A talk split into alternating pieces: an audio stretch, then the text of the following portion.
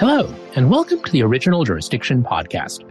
I'm your host, David Lat, author of a Substack newsletter about law and the legal profession, also named Original Jurisdiction, which you can read and subscribe to by visiting davidlat.substack.com. You're listening to the 16th episode of this podcast, recorded on Thursday, April 13th.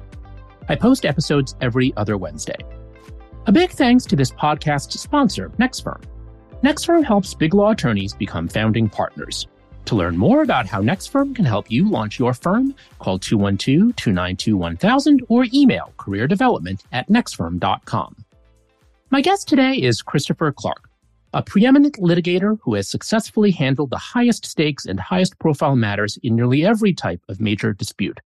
Some of his past and current clients include billionaires Elon Musk and Mark Cuban, whom he represented in their cases with the Securities and Exchange Commission, and Hunter Biden, whom he represents in an ongoing federal criminal investigation. You may have seen Chris in the news last week. After a decade as a litigation partner at Latham and Watkins, one of the world's leading large law firms, he left to join forces with two other top trial lawyers, Patrick Smith and Rodney Villazor, to launch Clark Smith Villazor.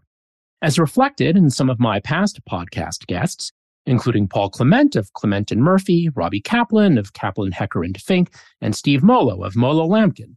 Boutiques seem to be where it's at right now in the world of litigation, and Chris's move is just the latest demonstration of this trend. In our conversation, Chris and I discussed his early career, including his service in the legendary U.S. Attorney's Office for the Southern District of New York, his journey through big law, including his time at a certain firm called Dewey and LeBoeuf, why he left Latham to launch Clark Smith Villazor, as well as the vision for the new firm, a little bit about his client Hunter Biden, whom he will continue to represent going forward, and the unique challenges of representing billionaires like Mark Cuban and Elon Musk. Without further ado, here's my interview of Chris Clark. Chris, thank you so much for joining me. Absolute pleasure, David. Thanks so much for having me. And congratulations on your big move. That's very exciting news. Yeah, I couldn't be happier. And it's just so exciting to be working with Pat and Rodney. I think we're an amazing, really, really strong team and we're all ready to roll. Yeah, no, absolutely. And we'll get into that in a little bit. Just to kind of start at the beginning, what was your childhood or your upbringing like? And did you know from an early age that you were going to become a lawyer? I didn't know, but everybody told me I was. So I think that's probably a good indication. But yeah, I sort of grew up lower middle class in Northern California in Fremont, where now my former client Elon has his car factory. And it was really one of those towns where you could be in the middle class. Most people's parents hadn't gone to college. There was a big GM factory there. There was a lot of construction. And so you really had the last of the suburban California areas where you could be working class, kind of like Joan Didion writes about a lot. So it was a great place to grow up went to college at Berkeley, right there, public school, right, you know, near where I grew up. And then came to New York to go to law school, having decided I was way too type A and way too combative to get into academia. So sort of everybody's prediction of my youth was right that you know, this was the job for me. And did you go straight through from Berkeley to Columbia? I did. Yeah. And unlike a lot of people, I went straight through from law school to a clerkship to the U.S. Attorney's office, which wasn't really incredibly common and I think is less common now that they made the mistake and hired me right out of a clerkship. So I never really had a real job until I was an assistant U.S. attorney in the Southern District of New York. And that's quite a first job to have. I'm curious, where did you clerk actually? I clerked for Judge Kaplan in the Southern District, who now has the FTX case. And then I clerked for Judge McLaughlin on the Second Circuit before I went into the U.S. Attorney's office. Oh, fantastic. And did you go through the honors program or did the SDNY hire directly out of clerkships back then? They did. They hired not that many people, but definitely a few people straight out of clerkships. If you did the district court on the circuit, it was like you had enough work experience, which wasn't true, but at least it was the theory. And so, yeah, I got hired right out of Judge McLaughlin's chambers. Oh, that's fantastic. And tell me a little bit about your time in the office. I understand you had quite a number of trials, for example, and you also argued a lot of appeals. Yeah, I, you know, I was relatively busy. I mean, what happened actually was pretty quickly after I started in general crimes, which is kind of the, you know, postal theft, sort of general crimes area. actually, Pat Smith and David Essex had a very, very big securities fraud wire. And they needed essentially, you know, scut workers to do all the really tedious work that a wire takes. And so I started working for them right after I started in the office. And we all collectively ended up charging so many cases that I actually got to try some securities fraud cases, you know, within my first year at the U.S. Attorney's Office. And so my first securities fraud case, Pat was my trial partner, and it exposed me to a lot of kind of more of what we'd call white collar practice, like right off the bat. I never really was too heavily involved in any kind of more of the guns and drugs part of the cases. I did some, but through Pat's good offices, really got involved in white collar very early. That's interesting. People sometimes say in the SDNY that you cut your teeth on the guns and drug stuff. And then when you're starting to get ready to move to the private sector, you get to do the securities and commodities fraud stuff because that's the most marketable. But it sounds like you focused on securities fairly early. Yeah, I always wanted to do it. And yeah, literally within six months of being in the office, I had indicted a securities case because there were just, it turned out there were so many targets on this wire that we just didn't have enough people to indict them with the experience white collar lawyers. And so they just kind of said, go ahead. So it was a great experience and really, you know, got to get up the lawyer earlier that, as you described, is, is a little bit more traditional. Oh, no, that's great. And how many years were you in the office? And do you recall how many cases you tried or how many appeals you argued during that time? I was there almost seven years. And I did in that time, I think nine or 10 trials. And I did a lot of appeals. I was one of the people who would volunteer to help edit people's briefs. And, you know, for various reasons, there were times people couldn't show up to argue their case, or there'd be cases that were you know, for lack of a better term, orphan cases where the assistant who tried the case or did the case had left the office. And so I was always eager to volunteer to do those. So I got a lot of arguments, which was great and, and really fun. I always really loved being in Second Circuit. Nothing's on submission, everything's live, and it's, it's just a great court. Absolutely. And then where did you go after your seven years in the U.S. Attorney's Office? I went to the long lamented firm of Dewey and LeBoeuf, which was then LeBoeuf Lamb.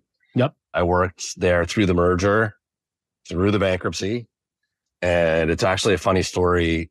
One of the depositions I took in the Cuban insider trading case, I had to give my appearance as my house because I didn't have a law firm that I worked at because my law firm had declared bankruptcy that day and I hadn't yet started at Latham. So I literally said to Mark, you know, you got to promise not to sue me for malpractice because I have no insurance for this deposition. But actually, the case worked out well, so we never had to worry about malpractice. Yeah, so I was there through the whole blow up, and then you know, very luckily, Richard Owens, who's also a dear friend from the office, suggested I come over to Latham, and it, it was a great ten years there. Oh, great! So tell me, how did you decide to go to Latham from Dewey? It was really Richard. I mean, honestly, almost every time I've made a decision to go work at a law firm, which has been three times in my life, it's been about working with friends and people I know really well. And so, you know, Richard was my chief in securities unit. I tried the Adelphia case with him for six months. And, you know, as we said then, and, and we say, still say now, we either would have been absolute enemies or best friends after doing that case together. Huh. It turned out we were lifelong friends. And so as Dewey was sort of melting down, Richard called and said, Hey, you know, you thinking about what you're going to do? And I said, I'd love to come work with you. So it really was just that kind of personal connection and personal trust that I had with Richard that gave me the push to go to Latham. And it worked out great. And you had a very good run there. How many years were you there in total? 10 years. Wow. It's hard to imagine it was that long, but I have checked the dates. Yes. And in this day and age of increased movement, 10 years is a good long time. And you also had some leadership positions too during your time there, right? Yeah, yeah. I helped run the global securities litigation department. I helped run the global financial institutions department. And then most recently, I helped run the New York office, all of which were, you know, really great, amazing experience in a big global firm like that. To be involved in management is quite an experience. So I have such huge respect for Latham as a firm. I actually profiled their litigation practice a number of years ago when I was at Above the Law. It really is a world class firm. I spoke earlier in this podcast with Gary Feinerman, who left the bench to join Latham. So I guess the natural question is, why would you leave? It is a great firm. It's a great big global firm. And I think if you talk to people who litigate for the kinds of clients I do, who are, you know, individuals like Mark and Elon, big hedge funds, people who founded big hedge funds, big firms like that, A, have a lot of conflicts, particularly with financial institutions.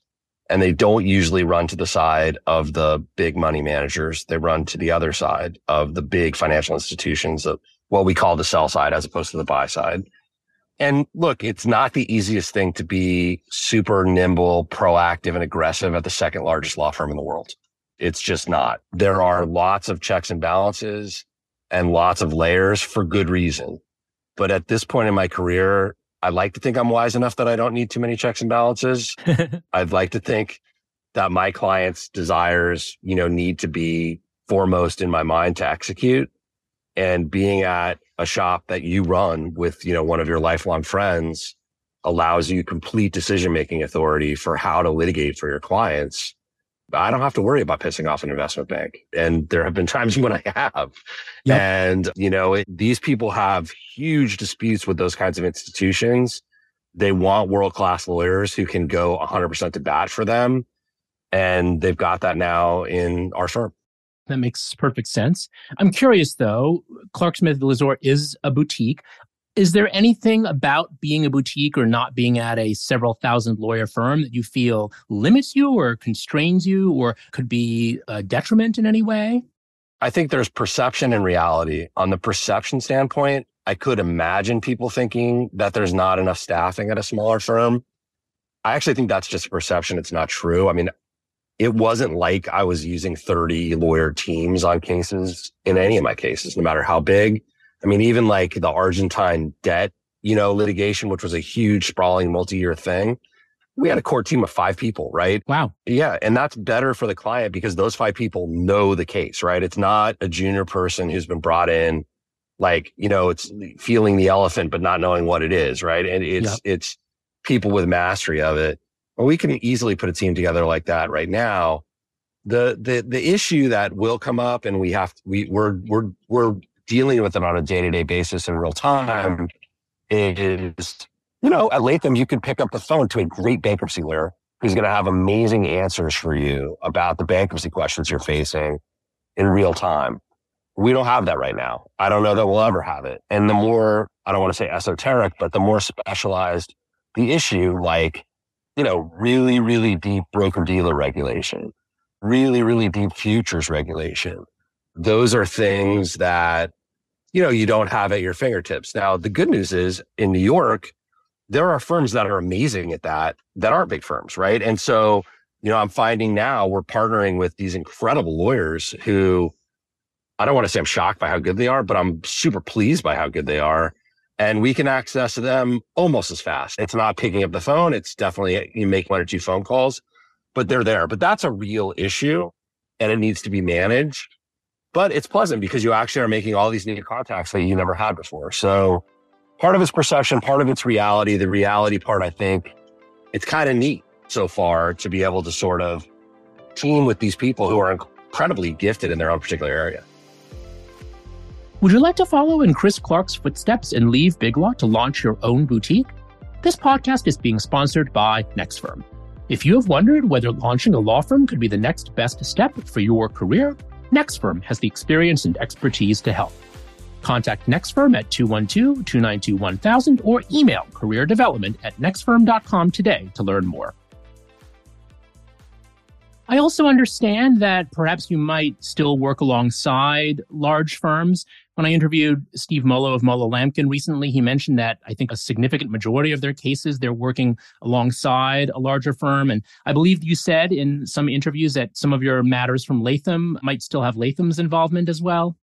Yeah, for sure. I mean, for instance, the Hunter Biden case, our team is still intact, right? And we're going to stay a team. So I'm the senior lawyer on that team, but a bunch of my, you know, former partners and, and counsels and associates are going to be involved. They've done an amazing job for Hunter so far, and they're going to be involved until, you know, we win it for him. So absolutely, you know, teaming with Latham or teaming with other firms is something we're happy to do at my firm. And by the way, we did it at Latham all the time. I mean, like the Argentine debt case is a great example.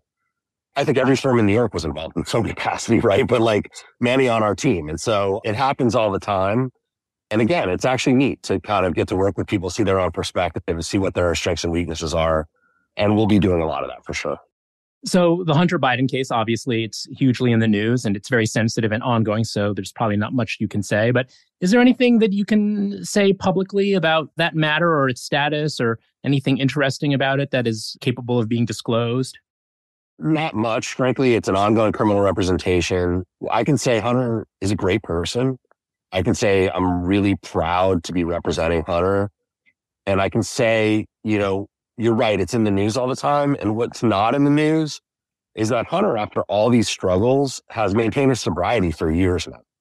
You know, mm-hmm. nobody reports on the fact that after all this difficulty he had and after all these tragic circumstances in his life, and after struggling with addiction in the way he did, he's sober. He's taking care of his son right now, you know, in LA with his wife. And he's living a really, really principled, great life. And so it's wonderful to work on behalf of somebody who's turned things around like that, not just temporarily or like as a flash in the pan, but really with their whole life. You know, it's amazing. I didn't know him obviously before these things came up for him, but like he's someone who's, you know, strikes me as being at peace. I've had friends and family members who struggle with addiction, and he just seems like he's in a great place. And it's wonderful to be able to help somebody like that. I'm very glad to hear that. Regardless of one's politics, I think we all know about the scourge of addiction. And so when somebody manages to break free of it and remain sober and stable, we should all be happy about that. So I'm very glad to hear about that. So turning to your new firm, you mentioned, of course, that you might work with larger firms, but I also understand that you are looking to grow the firm as well in terms of what Pat and Rodney already have, it sounds like. Yeah, no, I mean, they've built a great firm. As you know, started as more of a criminal boutique. They've definitely been expanding into, you know, what you'd call complex commercial civil litigation or securities litigation in the last few years. But we either have the blessing or the curse of having most of my matters and clients from Latham come over. And in order to service those clients, we're going to need to bring on a lot more talent.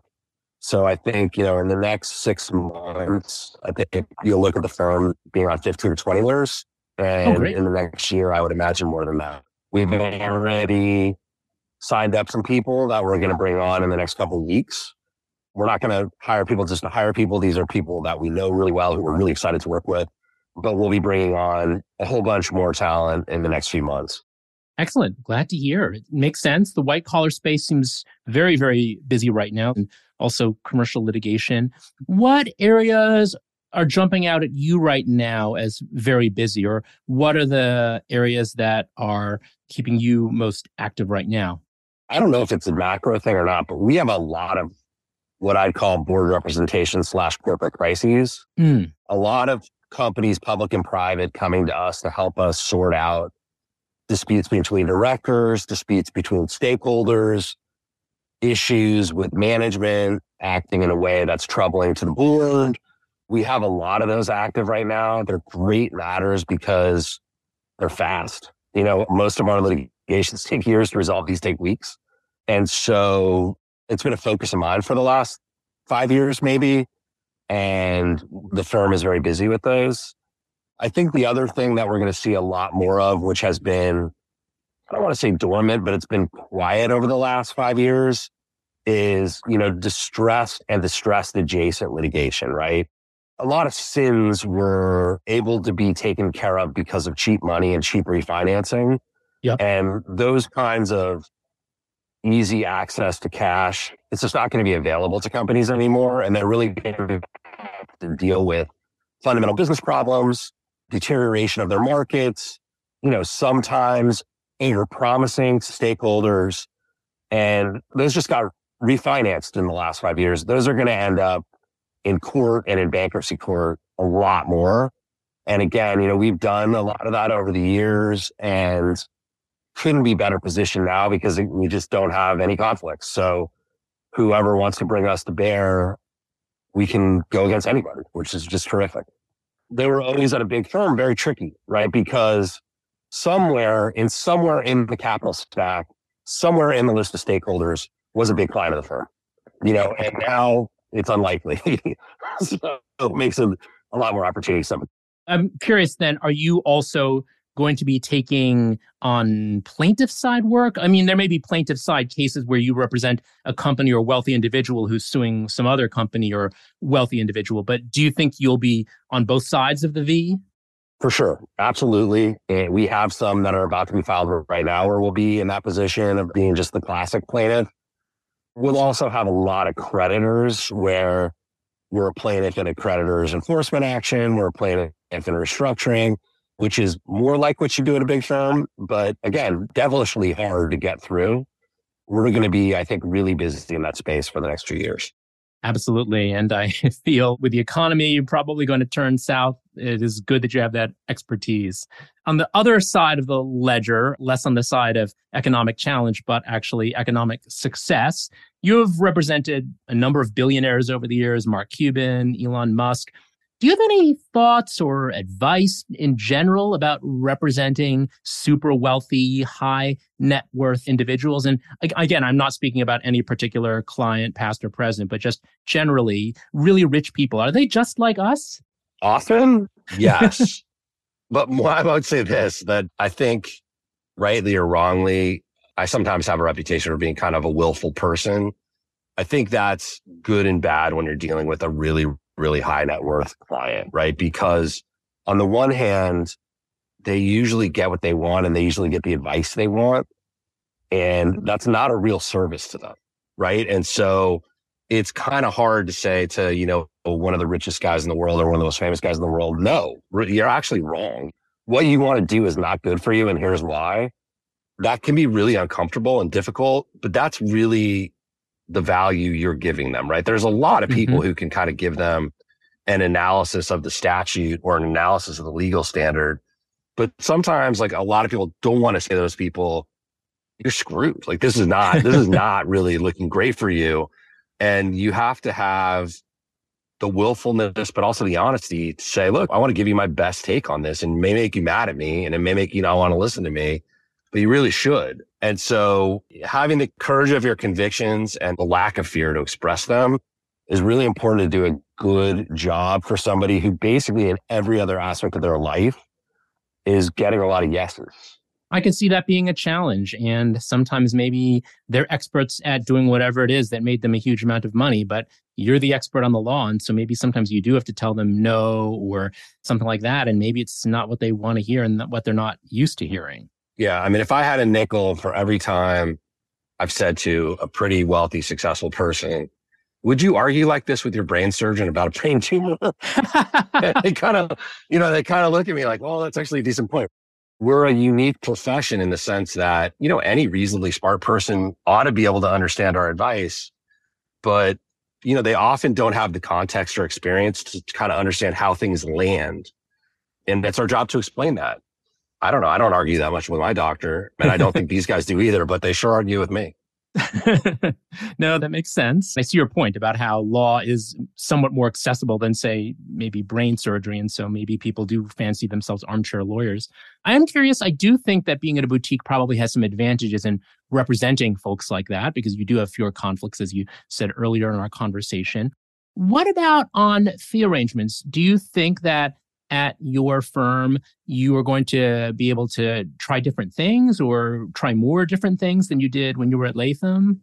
Yes. I mean, the answer is an emphatic yes. It actually is going to go sort of both ways in the sense that we have a lot more flexibility to do things that are, you know, what you would term alternative fee arrangements. So not just contingency, but discounts, blended fees, hybrid fees, where we can do an hourly rate and a contingency.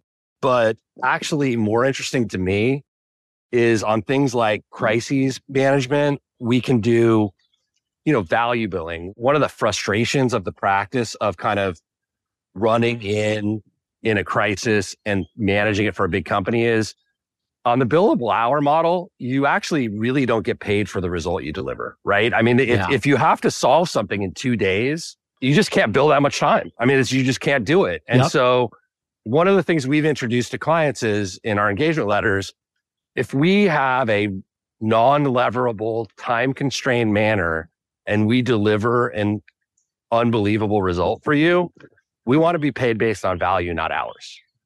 And it really makes sense for this kind of practice. It's been embraced by clients. We have not gotten a lot of pushback on it.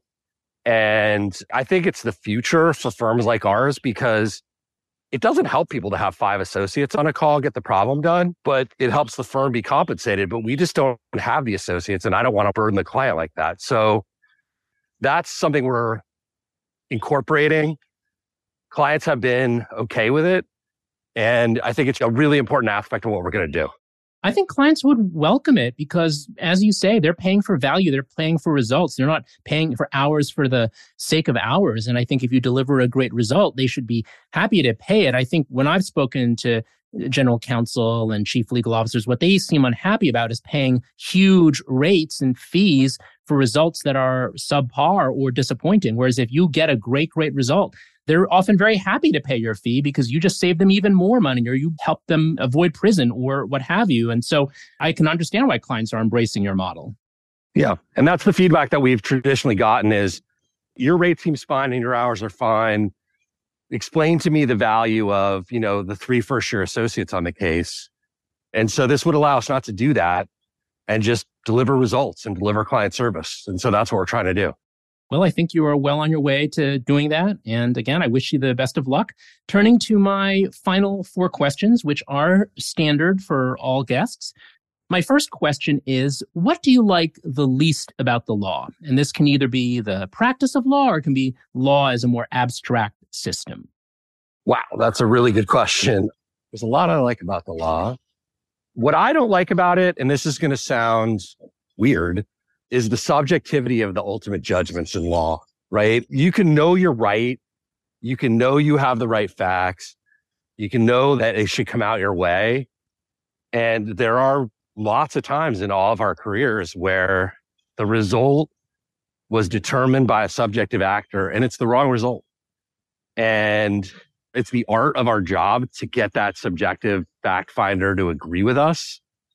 But it's hard and it's really frustrating because we've all been there when the decision isn't based on the, even when it comes our way, the decision isn't based on the factors it should be based on. It's based on some weird idiosyncratic thing. And I really don't like that.